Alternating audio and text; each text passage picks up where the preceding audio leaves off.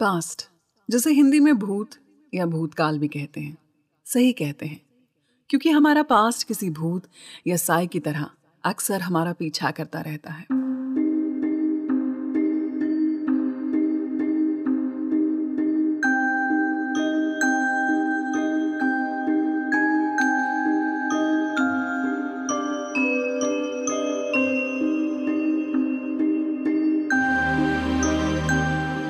ये है recreate with me podcast real life stories real life solutions the flashback of my past I am sorry ना. Really sorry मुझे लगा तुम इस पर गुस्सा करोगे, फिर बात बिगड़ जाएगी। वही चीखना, चिल्लाना। आद्या, तुम ऐसे ही पहले सिचुएशन को अज्यूम कर लिया करो। मैं मैं हूँ। तुम्हारा एक्स हस्बैंड नहीं। और ये बात पता नहीं तुम कब समझोगी। हर बार की तरह इस बार भी आद्या को लगा कि शिखर इस छोटी सी बात पर बहुत गुस्सा करेगा। बिल्कुल उसके एक्स हस्बैंड की तरह, सामान तोड़ना, मारना, पीटना। हालाँकि ये बात और है कि इसके उलट शिखर ने कभी ऊँची आवाज़ में आद्या से बात तक नहीं की। लेकिन फिर भी आद्या को टेंस सिचुएशंस में खुद ब खुद ऐसे लगने लगता है कि शायद ऐसा ही होगा। आद्या और शिखर मच्योर समझदार और काम एक रिलेशनशिप में दोनों पार्टनर्स में एक से ट्रेड्स होना कम होता है। लेकिन कई बार हमारे ट्रेड्स या फिर नेचर टाइम और सर्कमस्टांसेस के साथ इवॉल्व भी होते हैं। ये दोनों वही वाला केस है। दोनों सात आठ साल लंबी अपनी अपनी टॉक्सिक शादी से बाहर निकल कर आए थे। वो कहते हैं ना कि दूध का जला भी छाछ फूक फूक कर पीता है। दोनों की पिछली शादी लव मैरिज थी। लेकिन कब, कहा, क्या गलत हुआ, ये समझने से पहले ही शादीशुदा ज़िंदगी रहने लायक नहीं रही। इसीलिए इस रिलेशनशिप में दोनों ही वो गलतियाँ नहीं करना चाहते, जिससे इस रिश्ते में कोई भी खटास आए। दोनों में सब कुछ बहुत अच्छा है। रिलेशनशिप डेटिंग के स्टेज से आगे निकलकर लिव इन तक पहुँच गया है। लेकिन शादी तक इसलिए नहीं पहुँच पा रहा क्योंकि आद्या, शादी ना सब कुछ खराब कर देती है यार। हम दोनों साथ रहते हैं, खुश हैं, सब पीसफुल हैं। हमारे पेरेंट्स फ्रेंड्स सभी को तो पता है हमारे बारे में, फिर क्या ज़रूरत है शादी की?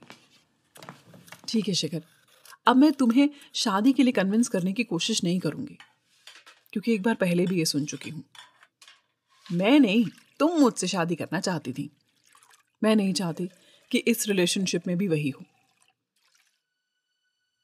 आद्या एक बार फिर अपने पास में चली गई। जब गुस्से में उसके एक्स हस्बैंड ने उसे कहा था कि आद्या उसके पीछे पड़ी थी शादी के लिए, क्योंकि वो तो शादी करना ही नहीं चाहता था।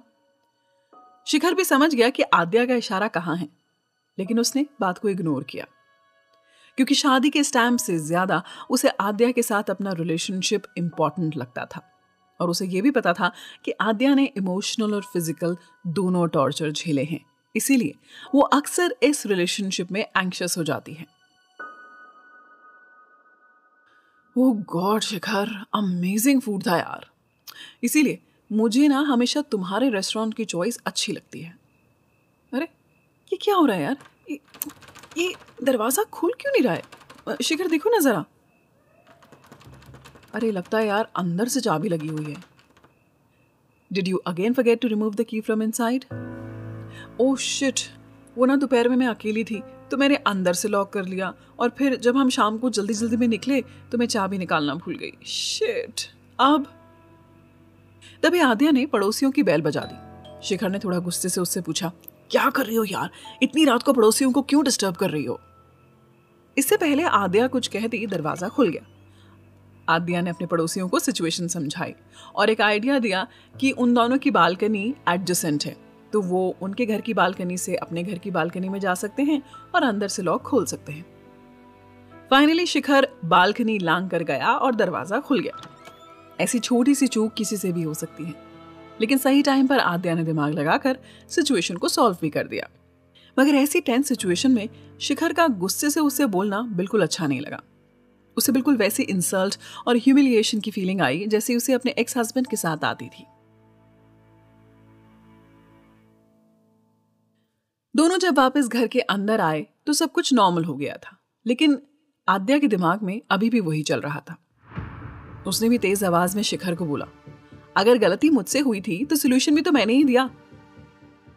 अब से मुझ पर कभी आवाज़ ऊँची मत करना। ये आद्या का रिएक्शन इसीलिए आया क्योंकि उसे लगा कि अगर अपनी पिछली शादी में वो पहली बार जब उसके एक्स हस्बैंड ने उस पर चिल्लाया था या हाथ उठाया था, उसे वहीं रोक देती तो उसे इतने साल की टॉक्सिसिटी के साथ नहीं रहना पड़ता। जब भी आद्या और शिखर के बीच में किसी भी टॉपिक पर लेकर सिचुएशन टेंस होती थी तो जैसे अक्सर कपल्स में होता है, तुम्हारी गलती तुम्हारी गलती कहकर वो एक दूसरे पर चिल्लाने लगते हैं। आद्या फिर से अपने पास्ट के फ्लैशबैक में चली जाती थी। जब ऐसे ही छोटी छोटी चूक से बात हाथ उठाने तक आ जाती थी। ये बात और है कि शिखर और आद्या के रिलेशनशिप में ऐसा कम ही होता था। उनके अग्रीमेंट्स एकदम सिविलाइज होते थे, वो दोनों चीज़ें डिस्कस करते थे और एक दूसरे से डिसअग्री करते थे, लेकिन रिस्पेक्टफुली शिखर आद्या के इस ओवर रिएक्शन को समझ ही नहीं पाया। पर उसने उस वक्त ना कुछ कहा, ना कुछ किया। रात भर आद्या इस सिचुएशन को एनालाइज करती रही और कंपेयर करती रही अपनी पिछली ज़िंदगी से। सुबह फिर से कहानी वहीं पर आ गई जहाँ से शुरू हुई थी। आई एम सॉरी ना रियली सॉरी मुझे लगा तुम इस बात पर गुस्सा करोगे। फिर बात बिगड़ जाएगी, फिर वही चीखना चिल्लाना। आद्या, तुम ऐसे ही पहले ही सिचुएशन को ज्यूम कर लिया करो। मैं मैं हूँ, तुम्हारा एक्स हस्बैंड नहीं, और ये बात पता नहीं तुम कब समझोगी।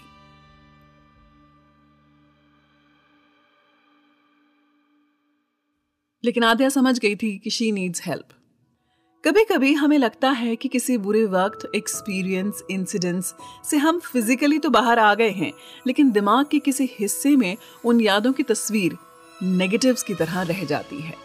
पास्ट को भूत और फ्यूचर को भविष्य काल कहते हैं, लेकिन वर्तमान को प्रेजेंट इसीलिए कहते हैं कि ये गिफ्ट है। मैं यहाँ पे कुछ मेजर्स शेयर करना चाहूँगी, जिनसे हम सपोर्ट ले सकते हैं हमारी हीलिंग में। So, first measure is to understand your triggers and have a better understanding of your responses as well. कि आपके क्या ट्रिगर्स है कब ऐसी सिचुएशन होती है कि आपका पास्ट कहीं ना कहीं आपके सामने आता है और आपके उस टाइम पे क्या रिस्पॉन्सेस होते हैं। जब आपको इसकी बेटर अंडरस्टैंडिंग मिलेगी तभी आप इस पे काम कर पाओगे। And number two is to practice mindfulness and deep breathing कई बार जो सबसे प्रोमिनेंट इमोशन होता है जो हम एक्सपीरियंस करते हैं ऐसे सिचुएशंस में वो होता है anxiety so through practice in mindfulness and deep breathing हम एनजाइटी पे वर्क कर सकते हैं. The third one is, which is very important, is to talk to your partner, have a healthy conversation with your partner. कि आप अपने partner को अपने जेन्युइन कंसर्न्स रखिए उनके सामने। उनको बताइए।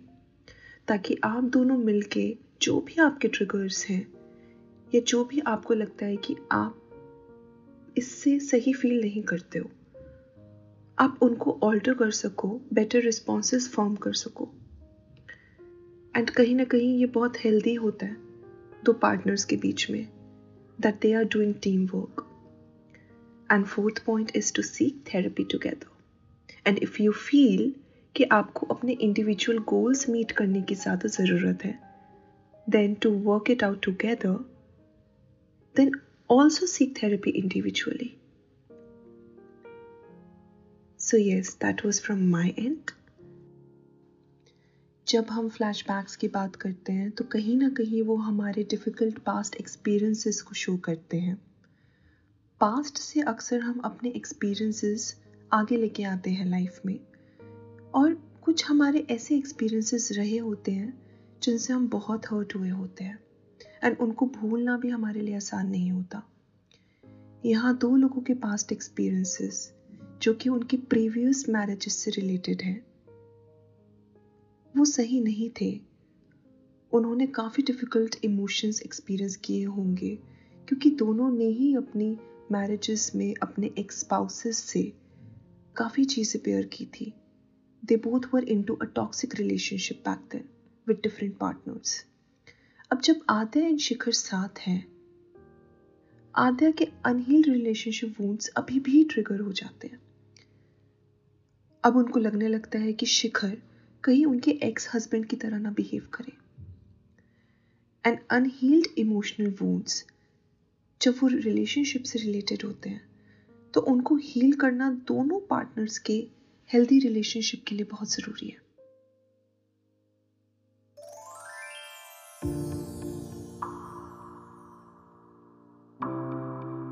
अगर आपकी भी कोई ऐसी उलझन है सिचुएशन है, जिसका चाहते हैं आप सोल्यूशन है तो वर्चुअल पेपर के एक्सपर्ट के साथ सेशन बुक कर सकते हैं। डिटेल्स नीचे डिस्क्रिप्शन में ऐड कर दिए हैं। ये है recreate with me podcast real life stories real life solutions recreate with me podcast a pod one production